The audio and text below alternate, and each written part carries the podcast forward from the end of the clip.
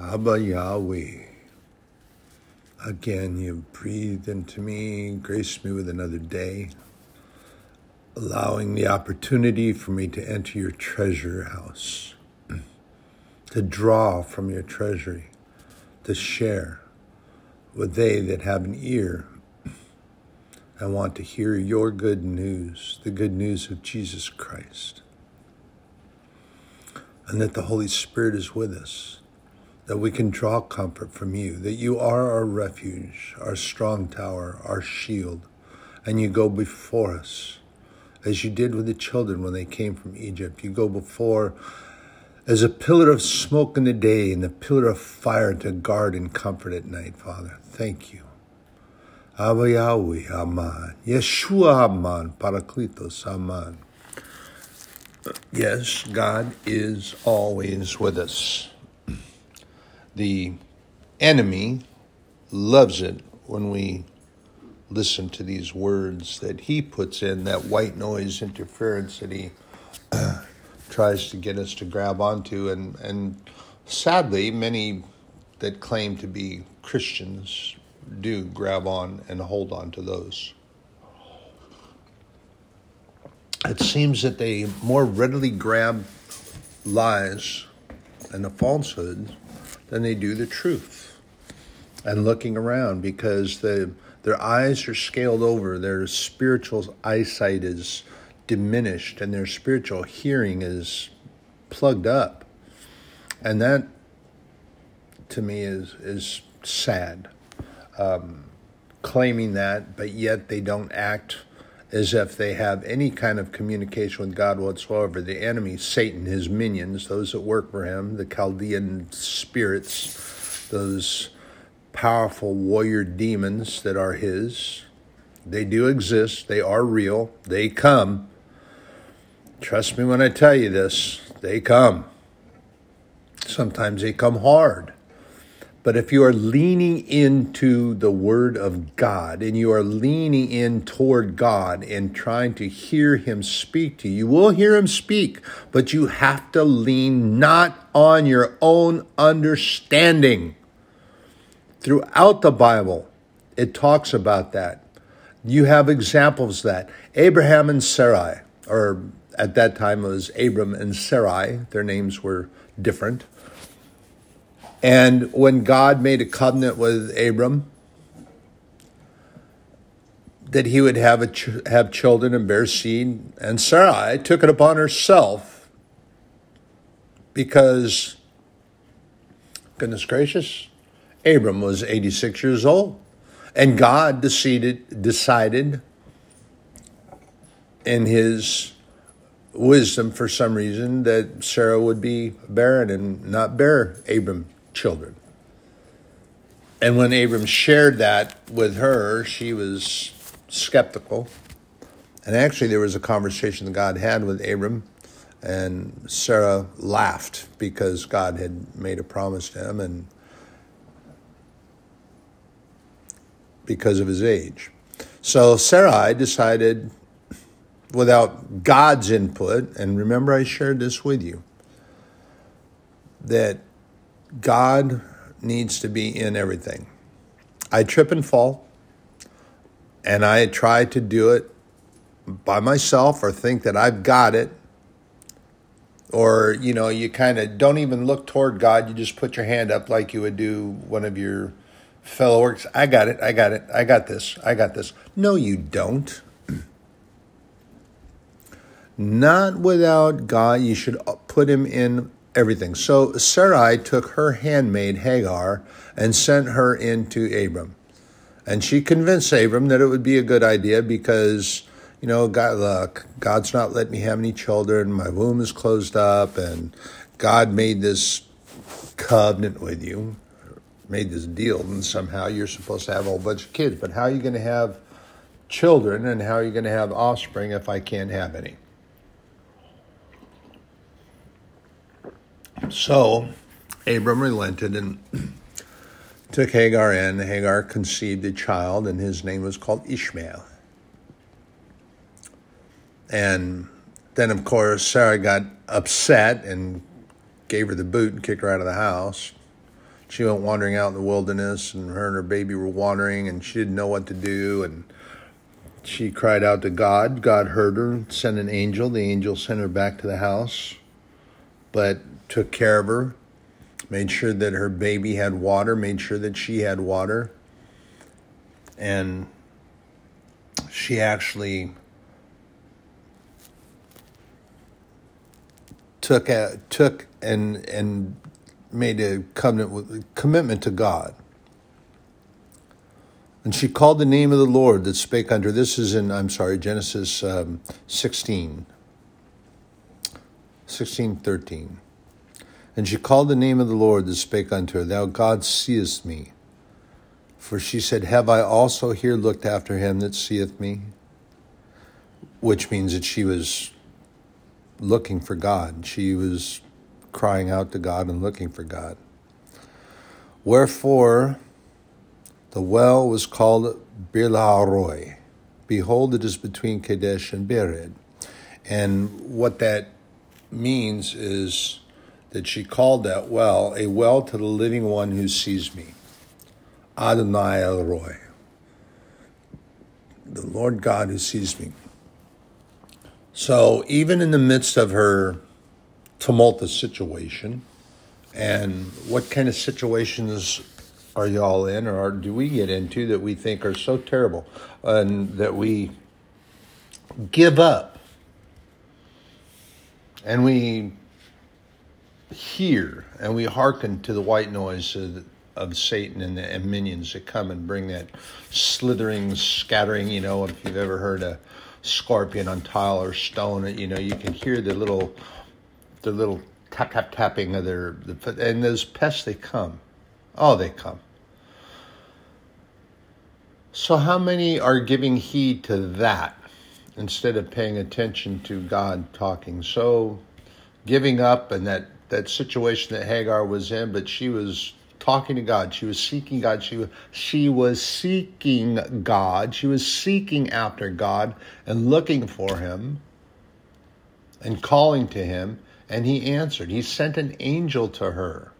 He provided her with water so that this child that she had would not perish. The child crying. God heard the baby and heard her calling. God listens. All the time. You might not get the answer that you want to hear. You might not get it at your timing, but remember this. God's watch does not work with the gears and wheels and springs as ours, or those electronic fancy schmancy things that people get and spend a fortune on. Doesn't function the same way. His watch works on heavenly time, or some call it universal time. Days are long on his calendar. 1,000 years is as a day. A day is as 1,000 years in the eyes of God and in his walk. Our watches don't matter. So don't sit there and tap your foot or tap the back of your watch. God, when are you going to? When are you going to? When are you going to? When are you going to? Wow. Are we there yet? Are we there yet? Are we there yet? Are you going to give it to me yet? You're going to give it to me yet? You're going to give it to me yet? And you have to have integrity in your prayer too. Come on. Just think about it. God wants us not to be in positions of hardship. But you have to remember that when we're walking there, he is with us also. He will not leave nor forsake. Don't be praying for silly things like a Testarossa, Lotus, a Corvette, any of those fancy cars, or a great big Raptor truck, for crying out loud. The pickup truck costs $50,000 used. And you're praying out for these temporal things that will not last. By the time you even get around to using it, or, then you have things start to break down on it. Then you have to spend a small fortune because you have to have specialists to be able to do anything to it. Be reasonable. when you talk to God. Have spiritual integrity when you talk to God. God will provide your needs. And brothers and sisters and anyone that is listening out there that want to become a brother and sister and be adopted into the family of God, understand this, that God many times will also give you your needs. All the time gives you your needs, And he will sometimes get you a want. But don't be ridiculous. I want a mansion. I want a speedboat. I want this. And you're all these riches and things that ultimately what it comes down to is what people can look at and see what you have. Really? Is that absolutely necessary? No, it's not. Seek ye first the kingdom of God, and all these things shall be given unto you. God wants you to not just exist. But then you have individuals who are, well, what about them? What about them? Look at over there. How come they're there? How come they're this? What business is it of yours? First of all, it's not any of your business, because if God is dealing with them a certain way, that is his business and none of yours. If he invited you to come and pray with them and be with them and bring word to them, that's different. But to sit there and point your finger, be being judgmental over them and questioning sovereign Lord God Almighty, you have some issues you need to take care of, and you need to get back in the Word of God. Seek his face first, and God will respond if you really have a true, honest question about that, and you're not questioning God's, first of all, his ability and his sovereignty, and you have a question that is troubling your heart. You talk to God. God will respond. God answers me when I talk to him. He does answer. I've seen answers given to other people. I shared with you that young woman who came, and my fellow worker and I, we were discussing certain scriptures, and we were talking about God. And when she went to leave, she stopped and turned, and she goes, I don't mean to interrupt you, and I'm sorry, but I was overhearing what you were talking about. She broke into tears. Because she had been seeking God's word, talking to God, and praying for word from him. That word from him was given by myself and my coworker. It was awesome. We were just having a conversation. I didn't hear this revelation voice, Raven, you and Joshua will speak about this, and she shall overhear it. It wasn't like that. We were just talking about the word of God. We were in agreement with God's word. We liked talking about God. We liked talking about his word. She overheard that, and she started crying and weeping and saying that is what she was wanting. That's what she was waiting to hear. What we were talking about was exactly what she was praying about. That's the mystery of God, and that's how God works. Trust me in this. He will come sometimes, and he will declare in that very authoritative, sovereign voice, Lord God Almighty, King above all, creator of all things, and he will speak in that manner. But it depends on his working.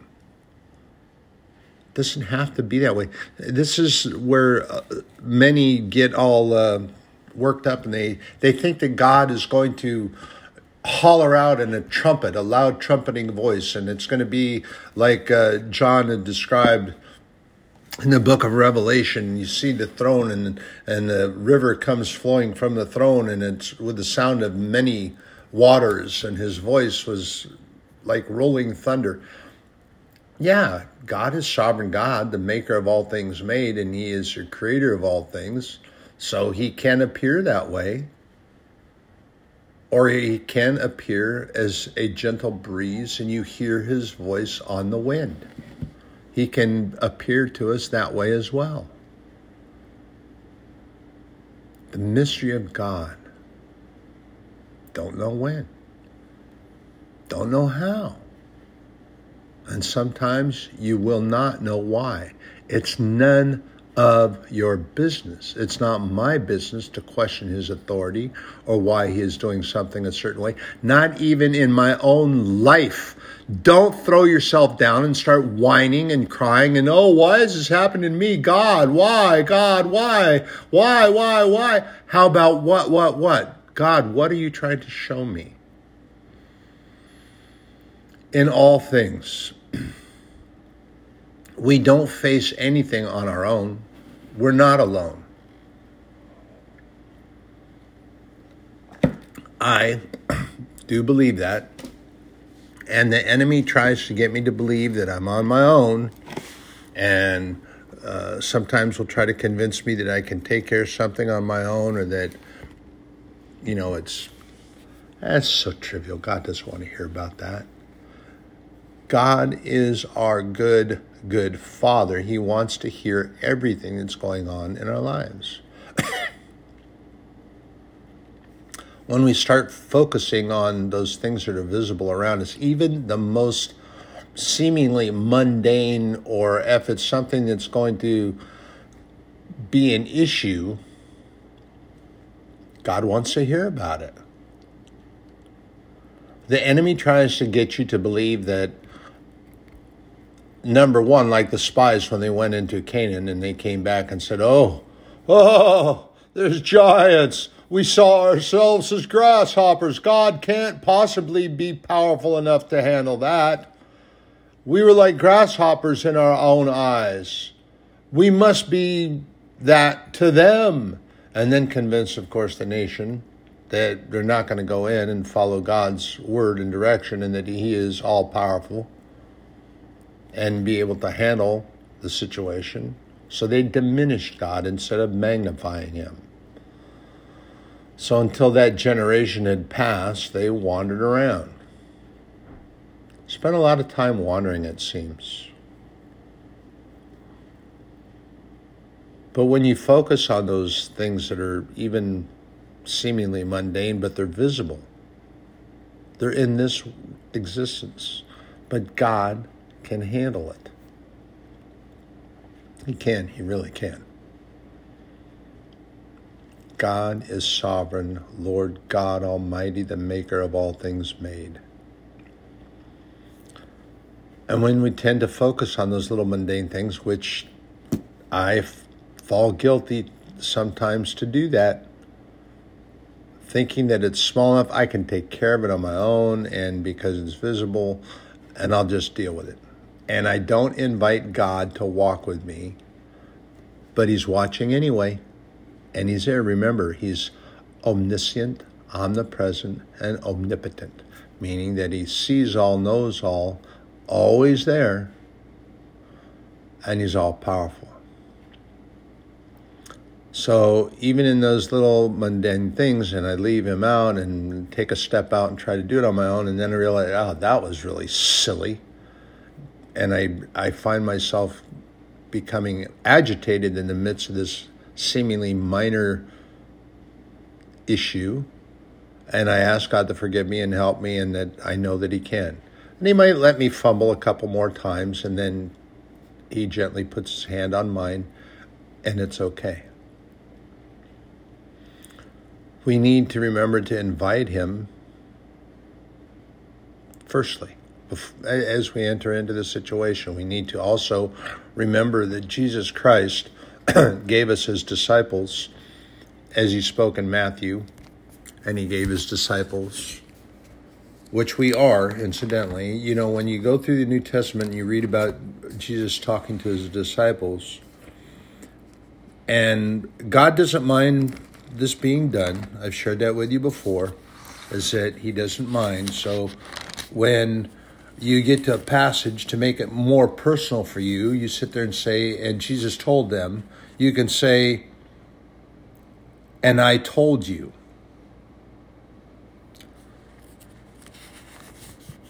And when he says things like to the disciples, when he says, when he talks about things in particular, when he gave them the authority over the serpents and scorpions. And Jesus spoke to his disciples saying, well, change it, make it more personal. And Jesus spoke to me, and he gave me that. Because, brothers and sisters, those of you that are walking in faith and believing, you are his disciple. Disciples are studying the word. They're following the word. They want to have faith in God. They want to listen to the Holy Spirit to guide and teach them and to order their steps, which the Bible says that he will do. And that passage that I was sharing with you about looking to God first in Matthew 7 and 33, or 6 and 33, I'm sorry. But seek ye first the kingdom of God and his righteousness, and all these things shall be added unto you. Take therefore no thought for the morrow, for the morrow shall take thought for itself, things of itself. Sufficient to the day is the evil thereof. And that's Jesus speaking. And what he's saying is that, why are you worried about so much stuff that's way out there in front? And remember, I've shared this with you, that God has given us, we are given that ability in our minds to be able to pre-plan, put things out there. The problem that we come into and that we stumble on so much is that we do that, but we add so much junk to the calendar and our agenda. And in our arrogance, we write it in pen, and we don't invite God into the confrontation, into the conversation. And he's not even consulted. We just do it. And then we fret about all those things that are out there. Man, I shouldn't have put it on that day, but now I've given my word that it would be this and thus and thus and this. And then, like Jesus says, take therefore no thought for tomorrow.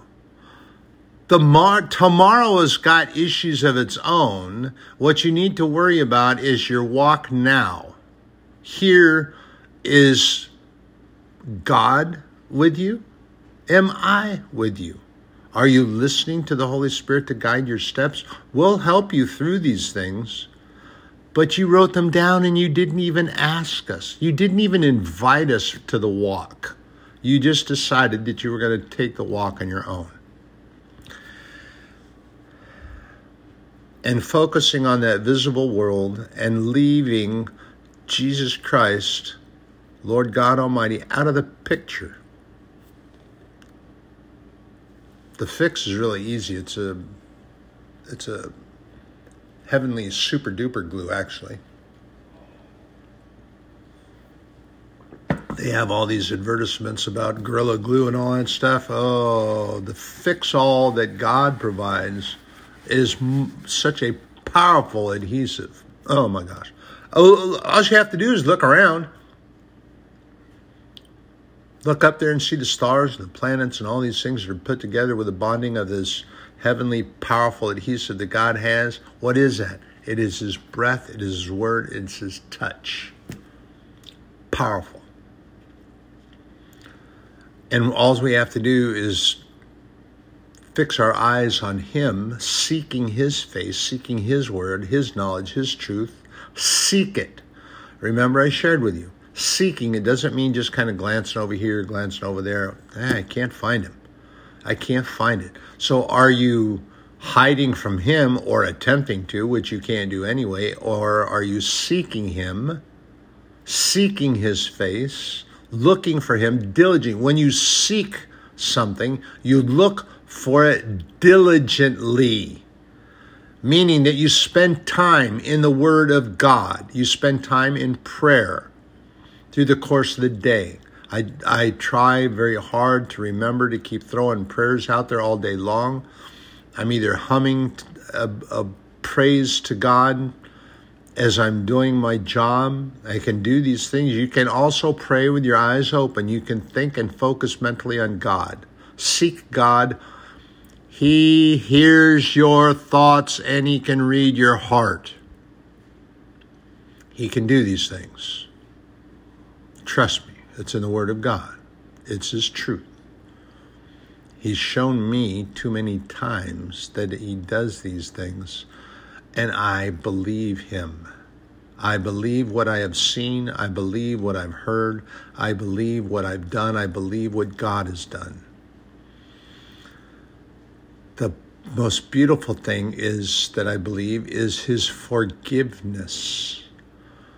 Satan wants you to fall down. He wants you to throw your hands up in the air, show your shoulders, and say, I give up. I can't do this. I can't keep walking. God, I can't. And he doesn't want you to talk to God. He doesn't even want you to say something like, oh, God, I can't do it. He doesn't want you talking to God at all. He just wants you to give up, to give in, to be discouraged, to be dismayed, and say, I can't do this anymore. I don't see God. And he wants to convince you that God is not listening.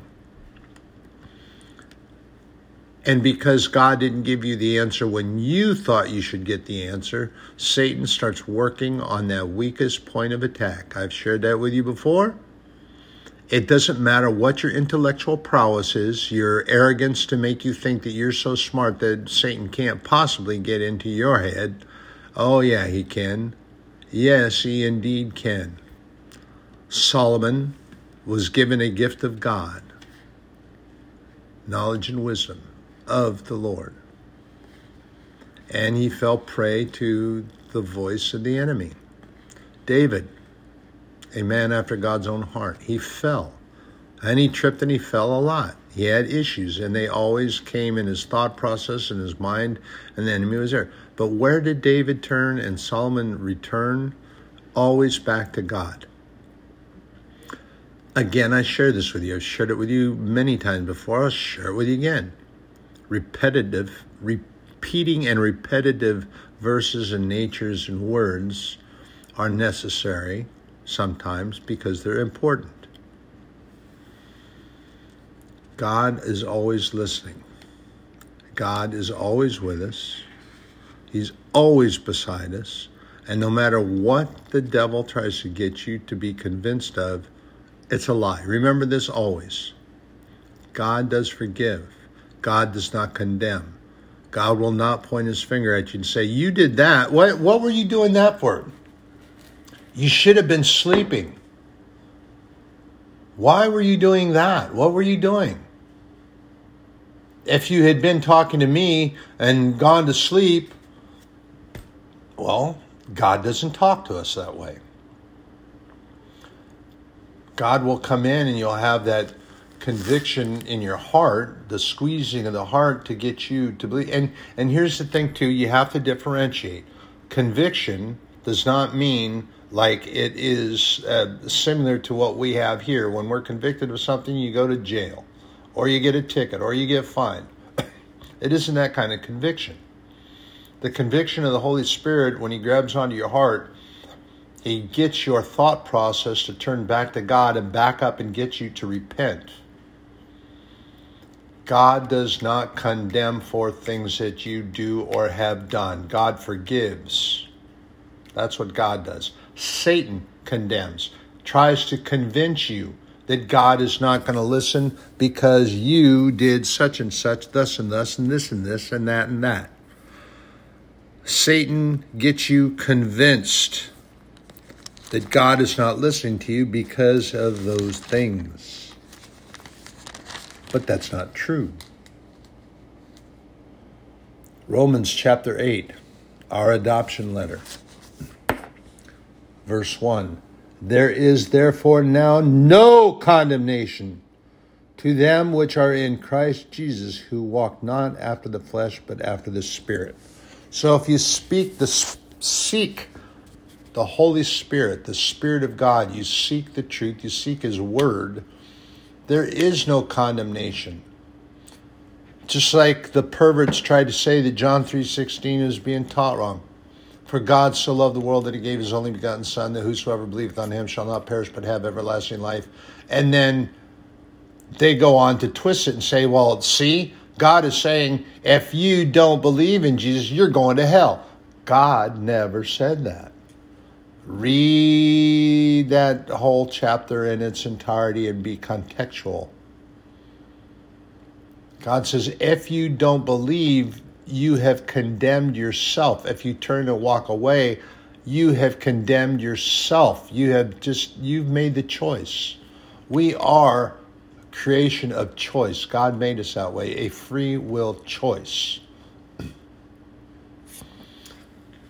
We have choices in many things in life. We can choose to be an honest business person, or you can choose to be a thief and a liar. You can have integrity in your business. You can have integrity in the work that you do or the business that you're involved in. Or you can be a liar and deceptive and cheat and do as little as possible to get by with just enough to get your day done and collect your paycheck. You can be that way. It is a choice that you make. Just like the walk in life. We either choose to follow God or we choose not. The two natures. I shared that little poem that Dr. Jeremiah, and I use his honorific, and I don't mind doing that because he's not arrogant about his doctrine. He's an eloquent speaker. He's a loved man, and he speaks from the Word of God. I don't mind bestowing that honorific to him. See, there's a difference in the way that people do this. There are those that demand that honorific, and there are those that command that honorific. This man commands that because he speaks in eloquence. He speaks in truth. I've tried his spirit. And he speaks from the Bible, the Word of God. That's what matters to him. And God has provided for him to do this. So the poem, I can't remember it. I have to look it up to get it right. But he talks about the two natures that beat within my chest. One I love, the other detest. So which nature are you going to feed? Which one are you going to nurture that becomes the strongest? Which one is going to become the best? Are you going to nurture love, kindness, and compassion? Are you going to nurture hatred, lack of integrity, thieving, lying, deceiving, manipulating, maligning, perverting the Word of God, twisting the Word of God to take it from what it is to what you want it to be or what you think it should be? We have a choice. We have a choice to make. Those two natures, and that little illustration and analogy I shared with you of the young man who was having that dream about the two dogs. Same thing. It's that nature that's in the heart. Darkness, hatred, bitterness, lack of integrity, untruth, deception, or kindness, compassion, caring, loving, nurturing. We have a choice to make. We have choices. Life is full of choices, and God likes to be involved in those. So when we look to Him and we actually verbalize our trust in Him, we seek His face, we invite Him into the things that we do. Even in the littlest things, and this is a stumbling block for me, quite admittedly, is that when it seems so small, I can handle that. I got this. No.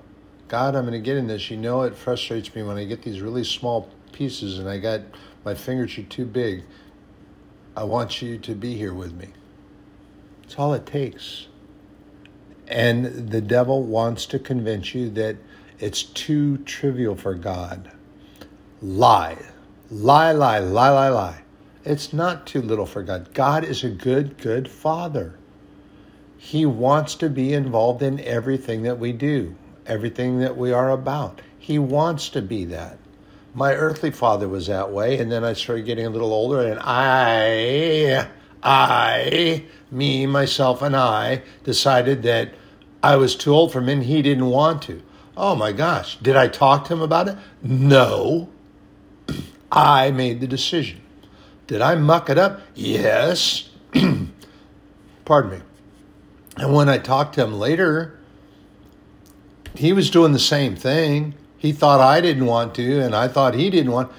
Oh, man, one of the best hikes and wilderness ventures we ever had was the 2 weeks we went up in the mountains. We stayed up there, and we slept out on the sandbar in the middle of a river. And it was shortly after that conversation that we had, finally opening up to one another. We took off and went to the mountains.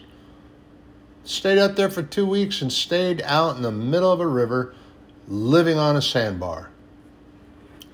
What a great time.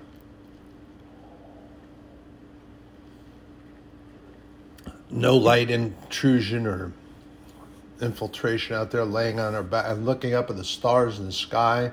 Oh, my goodness. Whew. When you get in places that are absolutely dark and there is no light pollution or interference from the outside world, and you look up there and see what God did, and you can see it in its purity, you can see much more of what God has done. It's absolutely breathtaking. You get out there in absolute darkness, you look up in the clear sky, and there is no light coming from anywhere except the stars and maybe the moon if it's up. It is incredible. Absolutely incredible. But we need to talk to God. We need to invite Him into everything. God's going to walk with us, and He gets us through. And I shared with you looking out to that mountain, getting up on the precipice, and that He's going to walk beside us. And when need be, He'll have a guardian right beside you, walking with you to help guide you through there so that you're not going to fall and get hurt. And we also have to realize this. I fall prey to this sometimes. Not so often, because I've learned more and more and more and more to see what God has got right before me in my face. I'm satisfied actually with doing as much as I can possibly do for God. Because in doing that, I see that God does as much as He can possibly do for me and take care of me and guide me and provide my needs. And I'm not doing this as a trade-off and trying to buy this from God. God's doing this because He's my good Father and He loves me. I do what I do because I love God, and it's something that He asked me to do. How simple is this? You believe that my Son came and died for you? Then tell people about it. Share my gospel, His gospel, and share that the Holy Spirit comes to help guide us through our walk while we're here. That's all I want you to do. I will. I do. Let's go. I will follow Jesus. I do have faith in you. Let's go. Holy Spirit, head on. Daily.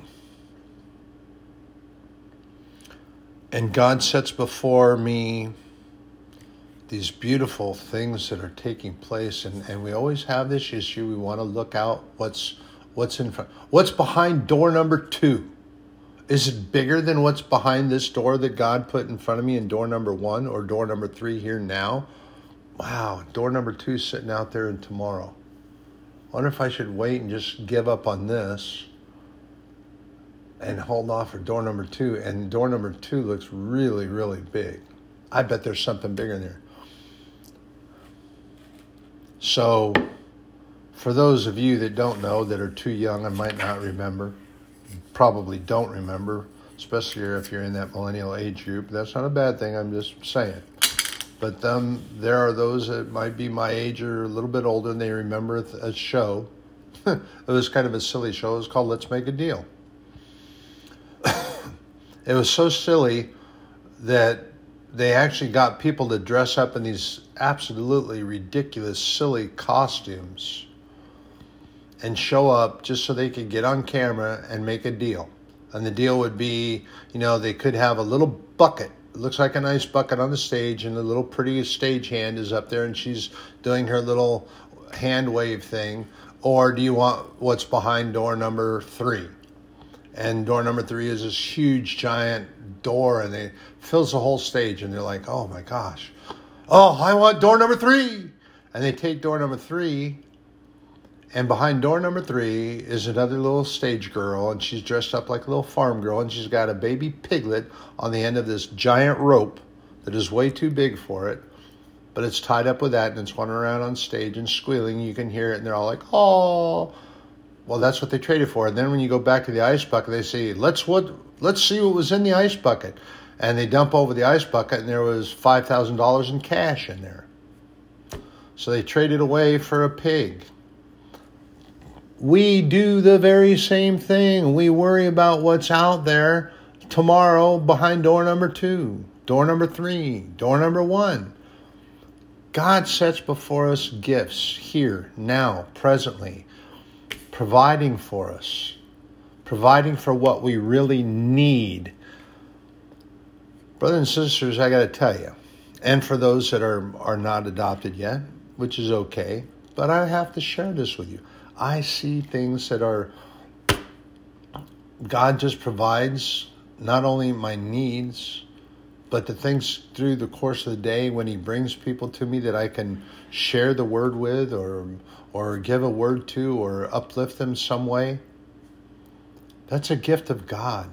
He brings people to me to bless them. And I don't pull this pompous, holier-than-thou Pharisaic attitude and do a little wave of the hand of the 3 fingers over them and say, bless you now, go on your way. I don't ever do that. When I provide something for them and they say, thank you, thank you, thank you, thank you, thank you, I say, God gave that to me so I could share with you. Thank him. And you're welcome. And that's the way I told God that I would deal with these things. And I really make it a hard practice when I do those things to remind them of that. The other night, I had a really great opportunity. I wasn't sure about this man, but then I recognized, because it was nighttime, it was really dark, and it was very cold, and he was very upset, and he was starting to cry a little bit. An older gentleman, probably in, I know, pretty close to late 70s. Very upset, very distraught, didn't know what to do, didn't know where to be, and they were having an issue, and he needed a few dollars. At first I said no, but then I recognized who he was and listened to what he was talking about. And he made an arrangement with the guy at his apartment to the maintenance guy who was going to get him in, but he needed a few dollars to pay him to get the key and let him get in so he could get medication, get the things that he needed so he could go to his little part-time job that he had. And at first, like I said, I wasn't sure because you get hit up by a lot of these folks and the Spirit started talking to me because I was going to tell him no at first. But then the Holy Spirit reminded me that I had that, exactly what he asked for, and just to give that to him. And I did, and he was like, oh, thank you. And he started crying and was all thankful and all that stuff. I said, God gave that to me for you. You know, got to remind people of these things. Take today's gifts that God gives us and just unwrap it and be happy with it. And you have to remember this sometimes too, brothers and sisters. Sometimes the things that God provides for us are kind of like an onion. You have to peel back the layers to get to the heart of it. But that's part of it. That's part of the gift is to unwrap it a little part at a time, because in doing so, you get deeper into the gift and you find out that there's much more to it that's involved than just that thing that was set down there on the table in front of you that had the wrapping and the bows and the glitter and everything on it. There's much more to that. And what we have to remember too, and I like this here, it's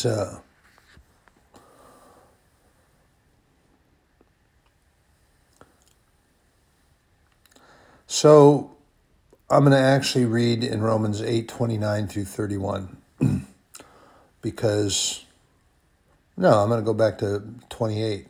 Thank you, Holy Spirit. And we know that all things work together for good to them that love God, to them who are called according to his purpose. What is his purpose? Is to share the gospel, to share the truth and knowledge and wisdom of Jesus Christ, that Jesus came and sacrificed for us. For whom he did foreknow, he also did predestinate to be conformed to the image of his Son, that he might be the firstborn among many brethren. So he created us to have that in our hearts. But again, remember, I share with you that he gave us a free will choice. Do we choose to follow after that and be in that image of Jesus Christ, to share Jesus Christ and to reflect that light? Or do we choose to walk in darkness and listen to that white noise, constant, staticky interference from Satan? And in appearances, what we see is that they may be prospering and they may be richer or better than me, blah, blah, wah, wah, wah. Ah, but that's visible. That's only temporal. It will melt and rust away. And they that have that which God has given to them shall last forever. Your eternal reward at the end is a crown that we will cast at Jesus' feet, because he is our Lord sovereign, and he came and sacrificed his life for me. He is deserving of that. Moreover, whom he did predestinate, them he also called, and whom he called, then he also justified, and whom he justified, them he also glorified. Justified in the power and the might and the sacrifice of Jesus Christ. And we will be glorified, transfigured as Jesus Christ was transfigured, and our bodies to be glorified into our heavenly form, we will be. What shall we then say to these things? If God be for us, who can be against us? Wow. And as I share with you the gifts from God and what he does continually, in verse 32, he that spared not his own son, but delivered him up for us all, how shall he not with him also freely give us all things?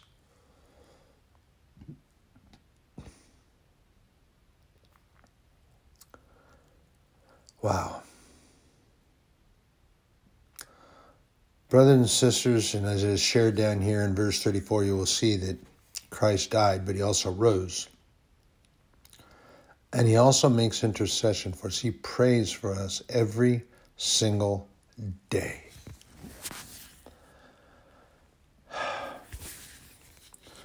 In 2 Corinthians, it speaks to those things that I shared with you. And 4:18. Why we look not at the things which are seen, but at the things which are not seen. For the things which we are seen are temporal, but the things which are not seen are eternal. Talking about spiritual eyesight, spiritual hearing, those things that we hear and things that we are even able to touch, but the spiritual are eternal, and they will be forever. They will be always. We will be a part of that. To know and accept that Jesus Christ is the only begotten Son of God, and to have faith in God. And as Hagar was out in the wilderness and she was crying out to God, she was seeking God. She was seeking help from God. She was in a jam, she was in a fix, but she also knew and was aware of God. And she knew that God would respond and that God was always present in some form or another, either walking right beside her or hearing her and providing a angelic guide or protector. And he did, he responded. He sent an angel. The God who sees me. You have to remember, brothers and sisters, the devil wants you to believe that you're on your own. God simply wants you to believe that he's there. He's with you all the time. He is with us all the time. Omnipresent.